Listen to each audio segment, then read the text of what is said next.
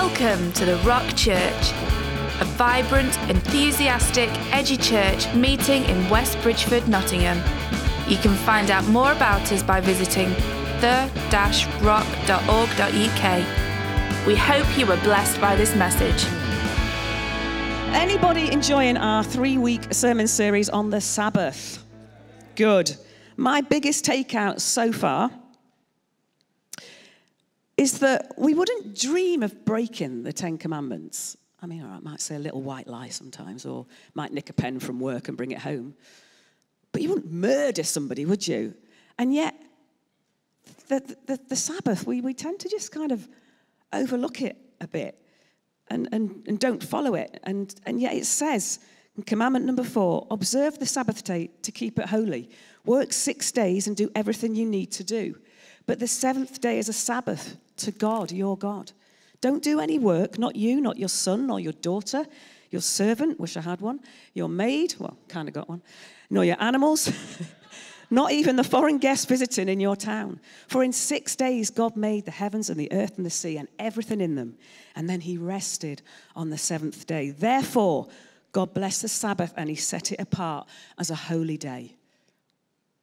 God gave us a day off. It's good for us. And yet, I'm not even going to ask you to put your hands up. I wonder how many of us actually take a whole day off every week and call it our Sabbath day of rest. It's really, cha- it's challenged me to the core. So come on, Josh, let's have you for your last part. Heavenly Father, we thank you for everything that this man of God has heard from you to bring to us. And we pray this morning that you anoint his lips, Lord, that we would receive again, that we would take this stuff into our hearts, apply it to our lives so that we can be changed. Bless him, Lord, in Jesus' name. Amen. Amen. Super.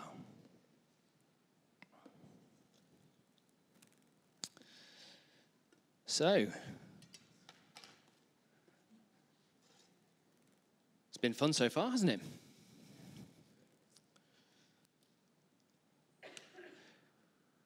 If you remember me saying we light candles at the beginning of Sabbath.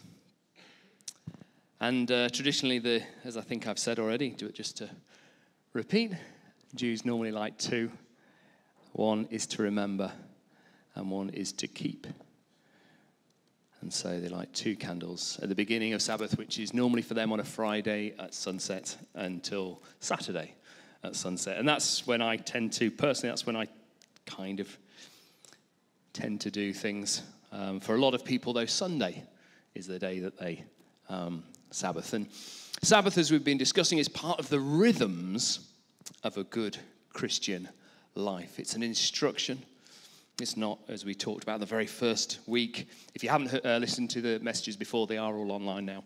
Um, but Sabbath is, is a compulsory, actually. Uh, we're not sort of offered the option as Christians to do it. Um, but it's part of this rhythm of Christian life, in the same way as fasting is. And so it's nice that we're doing a couple of these Christian rhythms um, and things that should be part of our every everyday sort of Christian living. Uh, the very first week, we spoke about being, um, that we... Uh, we are still, be still. And we talked about the fact that we are free. So it was be still, be free. The week after, we said that we we feast on the word. That was last week. We feast on the word. We feast on him. We draw near to him, and he draws near to us. And so we be full. Be full is the instruction there. And that when we draw near to God and he draws near to us, it, it sort of begins us to see the, the awesomeness of God and everything he's done, and it leads to gratitude, and so overflow in gratitude. Be overflowing. Because as we sing, the, one of the wonderful things in the Bible is it talks about the fact that God sings over us. He rejoices over us. How lovely is that? And... um This week, we're going to be looking at delight, taking delight, be delighted. It's like the opposite of fasting in that way, so that's quite good, isn't it? Before the fast, we get to the, the next week or two, you can practice delighting, which is going to be good. Um, or, well, yeah, not, not, not long, I suppose. Um, anyway, so delight is the subject of today. Um, The uh, I love what Timothy Keller said. Uh, it was um, he says, because the world is full of ugly things, we need the Sabbath to feed our soul with beauty. Sabbath is about absorbing and drawing beauty out of the world. In the beginning, in Genesis two two, it says that God ceased from all his work, and he said it was good, it was very good. And then he blessed the seventh day, because on it he rested from all the work of creating he had done. He blessed this seventh day and rested. And what God did is he just took a, a, a sit back, if you can sit back if you're gone, and just admired his own handiwork. I like the way that God says it was good amongst himself. Like, you know, you just got Father, Son, and Spirit there going, yeah, that's good. Yeah, that's good, isn't it? Yeah, it's good. Yeah, we've done, we've done a good job there. Yeah, we've done a great job there. And it's the same for us. As we've said, we're made in his image, and so we do things that we see God doing. And so we stop him. We're able to take appreciation for some of the things that we've done. Some of the things you've done in the week. Who, like, um, I don't know, bakes? Somebody enjoy baking in the room? You know, you, you, you sort of, you, you, you, once it's done and you've made it and it looks good and everything else before people come and devour it and chop it up, and it, you can sort of take satisfaction in it being made, can't you? If you, on a, uh, I don't know, you cut the lawn, you mow the lawn, and it's a bit, it's a bit wild. You exert your sort of God-given authority to rule and reign in the world, and you mow the lawn. and uh, But then you can take satisfaction, can't you, in what's been done? And so we take satisfaction. We take delight in our work. Able to sit back and say, I've done something good. And sometimes we have something to show for it physically. Sometimes we have money to show for it, and that can go into other things that we can take delight in. But we take delight in our work. On Sabbath, we look for what is good, beautiful, and true. We rejoice in the Lord always. And again, I say, rejoice. It's to take joy, to be joyful. Joyful is a feeling, but it's also like a condition and a discipline, isn't it? You know, it's easy to let days go by without taking joy.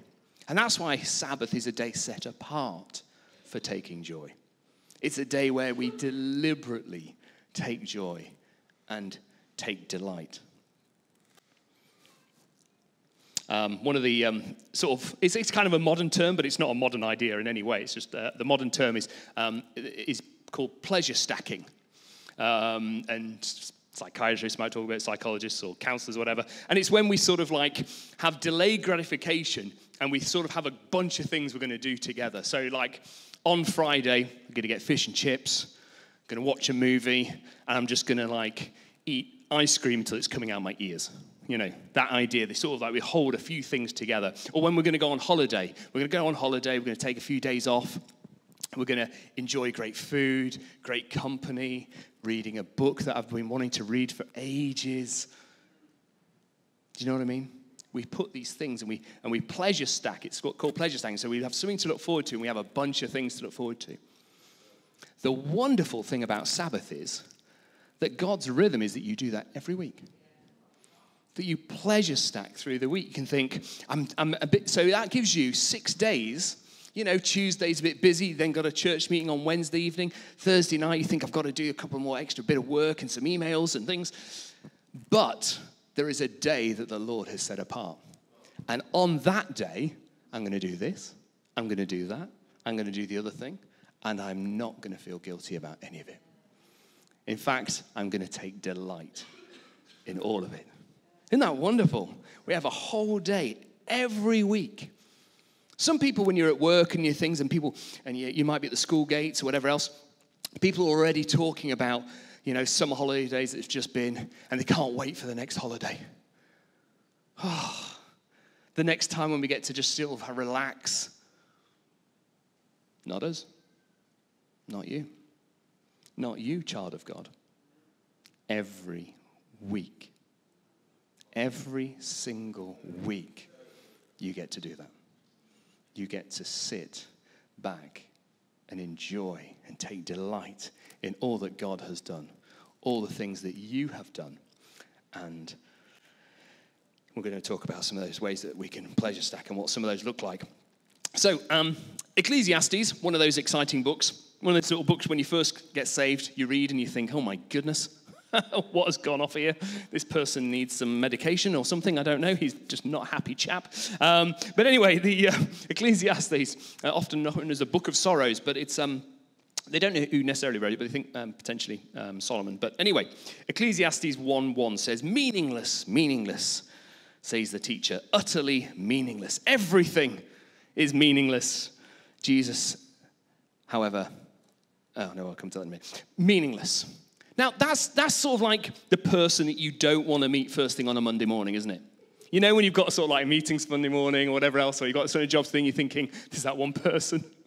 I'm going to be like, oh no, just any joy that I did have. I'm already, it's Monday, I'm trying to get through this. Any joy that I had, they're going to be like a joy sponge. Just suck it right out of me. Meaningless, meaningless, everything meaningless. And here, the word meaning, actually, this word that they have for meaningless, hevel, in, um, in, in, in the Hebrew, it's um, actually translated in other translations as like vapor or mist. And that's kind of, I don't know if I would say it's better, but it is certainly uh, another translation of the word. And it's this idea that it's it's hard to get a hold of.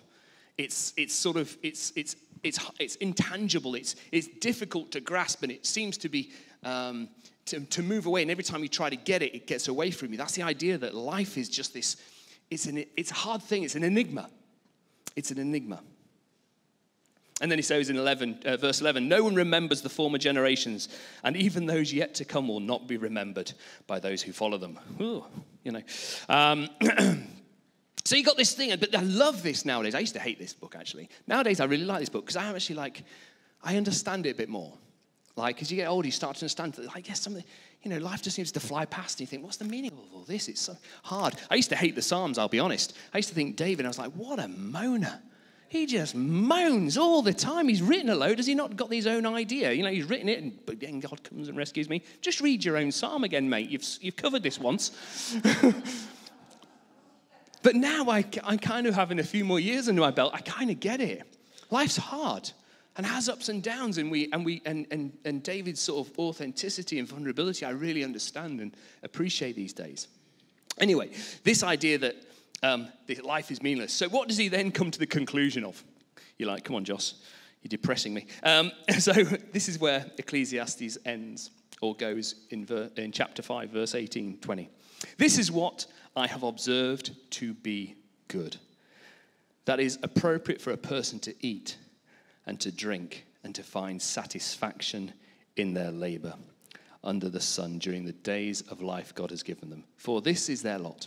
Moreover, when God gives someone wealth and possessions and the ability to enjoy them, to accept their lot and be happy in their toil, this is a gift of God.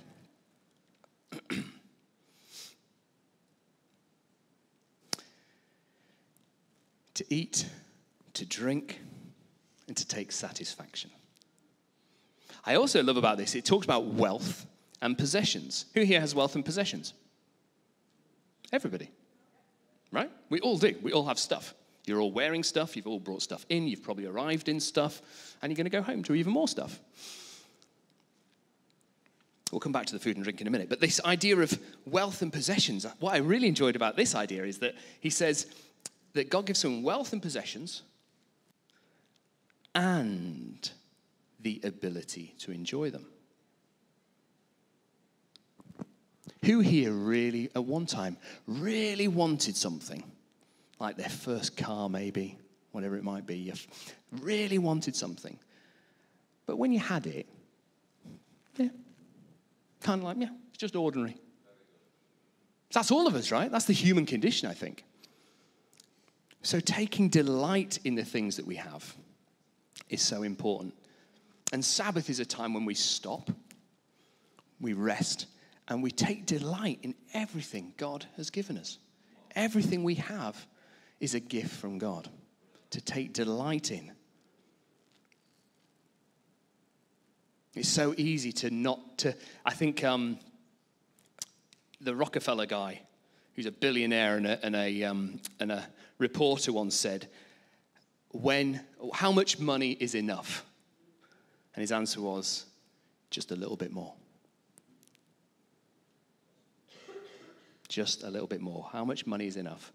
Just a little bit more. This is a guy who was the, f- I think he was the first billionaire. Crazy, isn't it? But that's us, isn't it? That's all of us. And that's half the time what drives us. So being able to Sabbath is being able to stop.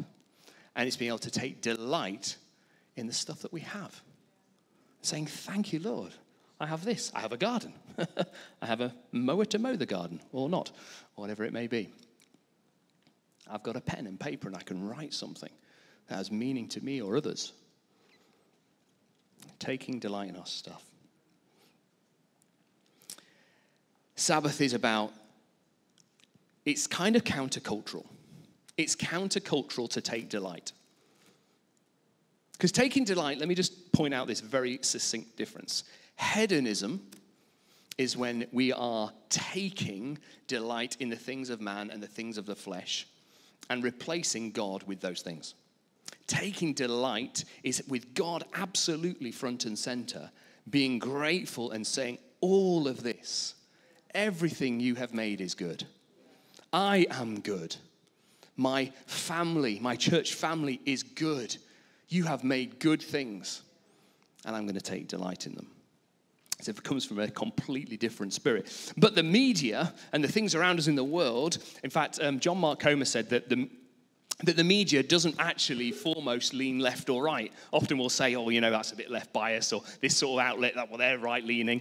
And uh, depending on your political persuasion, you might hate one and love the other or whatever. But he said, actually, that almost all media really, firm, for, uh, first and foremost, points downwards. Media is negative. Is to make us look down, is to depress, to point out everything that's bad in the world. And so what we do on Sabbath is exactly the opposite. We look up, we look out, and we look for all the things that is good in the world. Are you with me? Great. Taking delight is about togetherness, friends, family. The very first thing in the Bible that was not good was loneliness. It is not good for man to be alone. Do you know, and this is really important, that was before the fall. That was when God and man had a perfect, I'm in inverted commas, connection and relationship. And even then, because some people will say, oh, well, Jesus is enough. Jesus will always be enough. That's not true. It, never, it wasn't in the beginning and it won't be in the end. There's actually made us for relationship.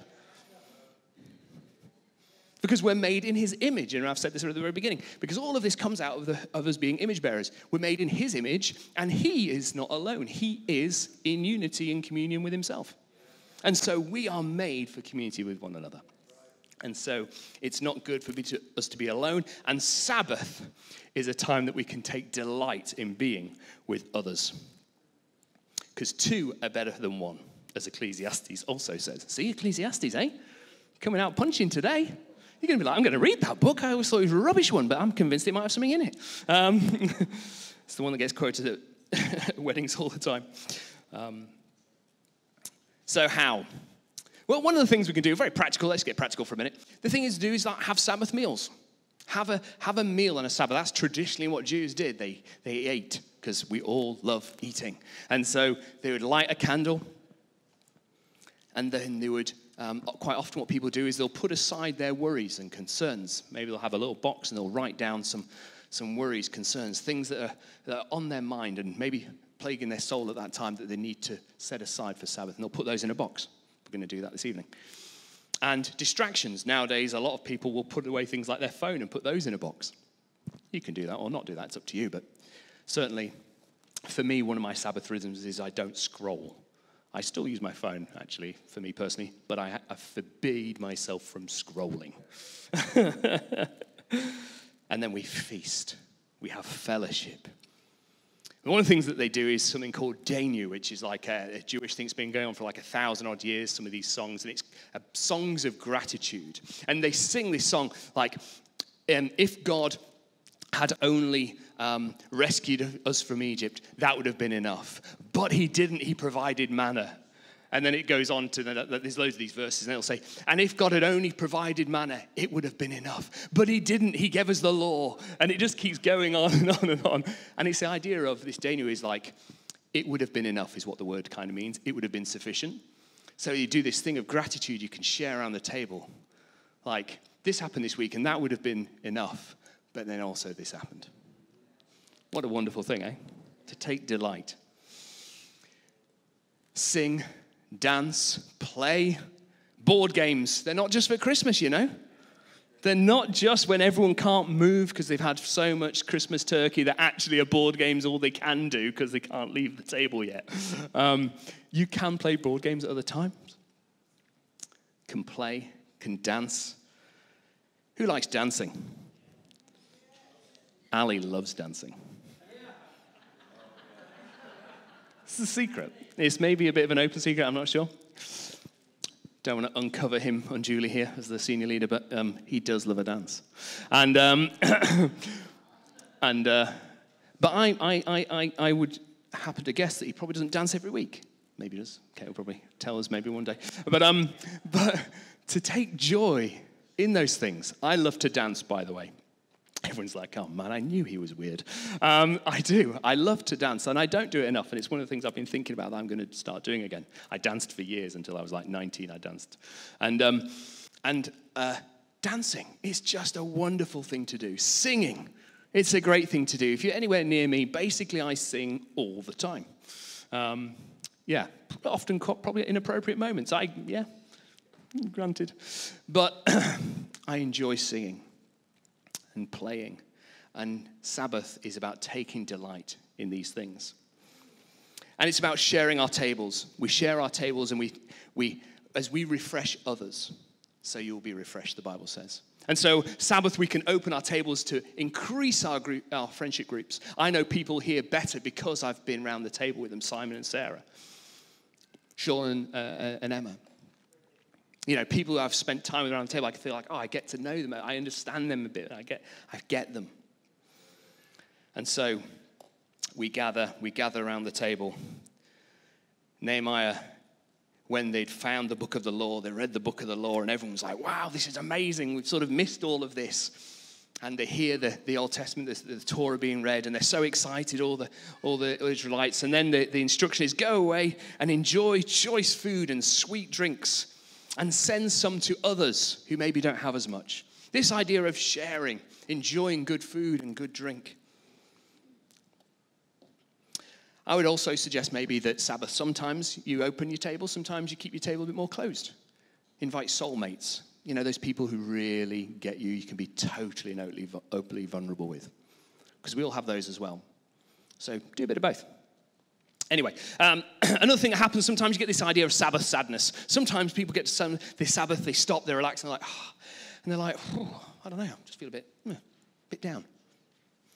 And that's sometimes people call it Sabbath sadness. It's like all the stuff you've been running away from throughout the week, the stuff that's been there, just had the moment to catch up with you.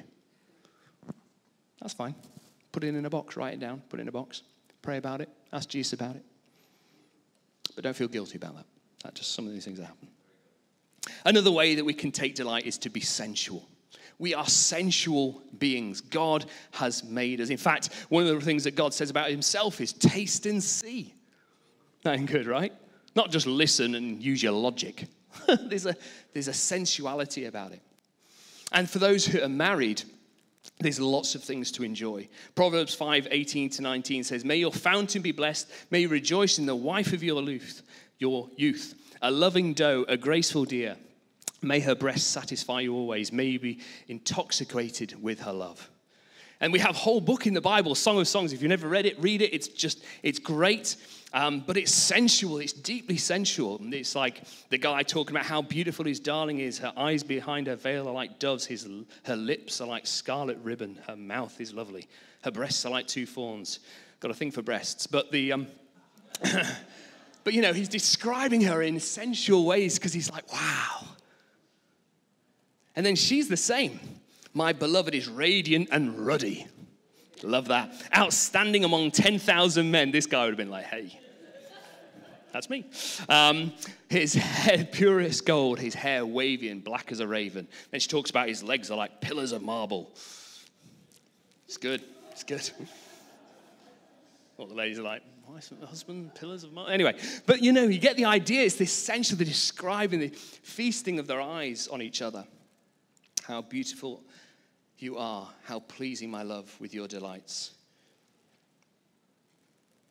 A bit later it says, your stature is like that of a palm tree, your breasts are like clusters, I told you, breasts are like clusters of fruit, and I said, I'll climb that palm tree and I'll take hold of its fruit. And here they're talking, describing, making love.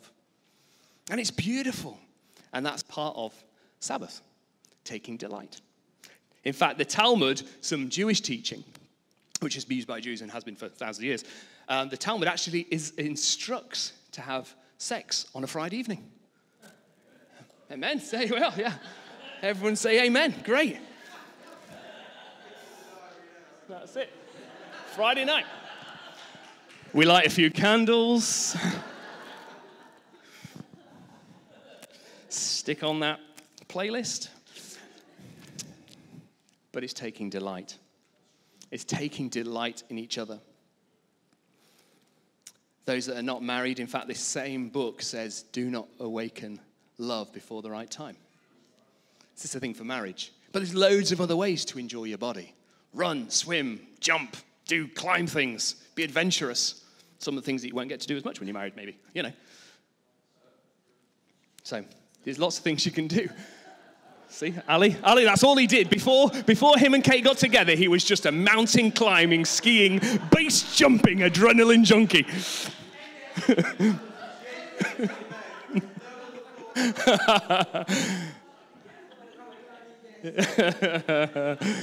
Oh, sorry. Anyway, um, images of Ali now. No, come on, Joss, get your head in the game. Um, anyway, so yeah, so the idea of taking delight in our bodies. Our bodies are sensual, and they're sensual because they've been made by God to be sensual. The church for too long has actually put a, a kibosh on this stuff and has down-talked this. Anything sensual is sin. That is the exact opposite. It's godly. Godly first. You can misuse stuff. Of course you can. You can misuse anything. But it's godly first. And I would say for those who are, who are married to not lose sexual intimacy. To not lose some of the things that brings. In fact, sexual activity uh, uh, further elevates, uh, this is a, a quote from some research, elevates oxytocin levels for both men and women, increasing intimacy between partners. And this is interesting. Oxytocin also, also makes you feel closer to your mate and prevents you from becoming closer to other potential mates, helping to maintain fidelity. This is not Christian. This is a, just some research, you know. Endorphins help in long-term relationships. They help soothe, and they're natural painkillers. Oxytocin does things to remove cortisol and stress and anxiety levels. These are good for us. And the Bible says, do not deprive each other except by mutual consent for a time, so that it may devote yourself to prayer, or maybe in a time of fasting, for example, that we're going to have. Then come together again, so Satan will not tempt you because of your lack of self-control. So the Bible says, well, don't, don't deprive each other of this stuff. And make sure you get together again quickly. For the same reason as this research, it increases fidelity. The Bible literally says it, right? The Bible's obviously always a step ahead. So men, woo your women. Women, woo your men. And enjoy. Take delight. Also, let's take delight in creation, in all the things God's created. I love to go. This is, I came to faith partly because I lived in Scotland and I loved going hill walking, being out in the mountains. It's where I just was confronted with God everywhere I looked. I couldn't help but think, if they, if everybody tries to convince me that all this is one big massive accident and the universe was made, they must think I'm mad. That's literally the conclusion I came to. I was like, it has to be a God. I was, I was quite happy about it not being the Christian God at that time. In fact, actually, if anything, I wanted it to be something that I thought might be cooler. Um, but I was convinced in there was something behind it. And when we get out in creation, we see Psalm eight, three to four, when I consider your heavens, the works of your fingers, the moon and the stars which you've set into place. Who is mankind that you are mindful of us? artistry of God. He's the artist of the universe. You can't help but pick up a flower. One of the things I do when I go out with groups of guys sometimes and, and on the hills and things is pick up a flower, pick up anything and just look at it. Just really look at it for a minute. And just see how it's been made. And you're just like, oh, man. He did all of that. When I was out the other day, I asked God to help me take delight in things. And I, and I was just walking past this really big lake, and it was... Yeah, reservoir actually, and it was and it was just still as a mill pond. And you know how you get that reflection of the mountain on the other side? It reflects perfectly in the lake. And I was like, wow, God, you're so good that you've made water reflective. So I could take delight in like seeing this, the, the mountains even reflect in it. I see them twice. Like, well, he didn't have to do that. He chose to do it. So we can take delight. God surrounds himself with beauty constantly. The temple, if you ever look at how the instructions to make the temples, and the, uh, it was furnished with gold and these lush curtains and accessories, and there was get-ups for all the, all the people who worked in there. They all had snazzy outfits because God surrounds himself with things that are beautiful. He enjoys artistry. That's why we have artistic elements to every one of us. Some of us have, may have them more hidden than others, perhaps. I know sometimes I like, when I try and do Pictionary, oh, my word. Yeah, I'm always looking for some sort of interpretation. Uh, it's like that. It's like I've just sort of like, it's my Pictionary is a bit like tongues. It's like I've drawn tongues. It's just like, I don't even know what I've drawn. I'm like, yep, anyone? Anyone? Um, so, yeah, so some people have different skills. But use those. Sabbath, take delight in those different things. Take delight in all the ways that you can. There's a lady called Marva J. Dawn, and she wrote Keeping the Sabbath. And she says this: observing the Sabbath gives us the opportunity to be as careful as we can, to fill our lives with beauty, and to share beauty with the world around us. When we observe a day especially set apart for beauty, all the rest of life is made more beautiful. In a larger sense, the whole practice of Sabbath keeping makes me feel more beautiful. And that's maybe slightly flowery language, but I get it and I feel it when I Sabbath. We're out of time, so I'm just going to finish up with, very quickly with a few more thoughts. If I invited you around for dinner and I made a really nice dinner, three courses, candle on, and just some time for us to chill out together, and then said, okay, right, well, we've, you've got five minutes. If you want to just eat that and go, that'd be great. But, you know, delight, take delight. You'd find that hard, right? You can't hurry up and take delight. We talk about savoring the moment, don't we? Hurry is the thief of delight. And so on Sabbath, we do the opposite. We slow down. And over these last three weeks, hopefully, you've had the opportunity to start thinking about slowing down, honoring God by Sabbathing, by stopping, being still, choosing to adopt this Christian, godly principle that's been there since the beginning, instructed throughout, and will be there at the very end. We align ourselves with God. We align ourselves with each other. I have a few guidelines for myself, and so my question to you is, what would be your guidelines? What are you going to be your Sabbath guidelines? Not rules, it's not religion, as Jesus said. Sabbath was made for man and not man the Sabbath. So what's going to be the things you do from here on? And here's a little thing. We practice Sabbath because it takes practice. There's no condemnation in Christ. You're going to find it hard, actually. I found it really hard. So remember, it's a practice. You're learning. Some of us have maybe not Sabbathed, and we've been a Christian forty years.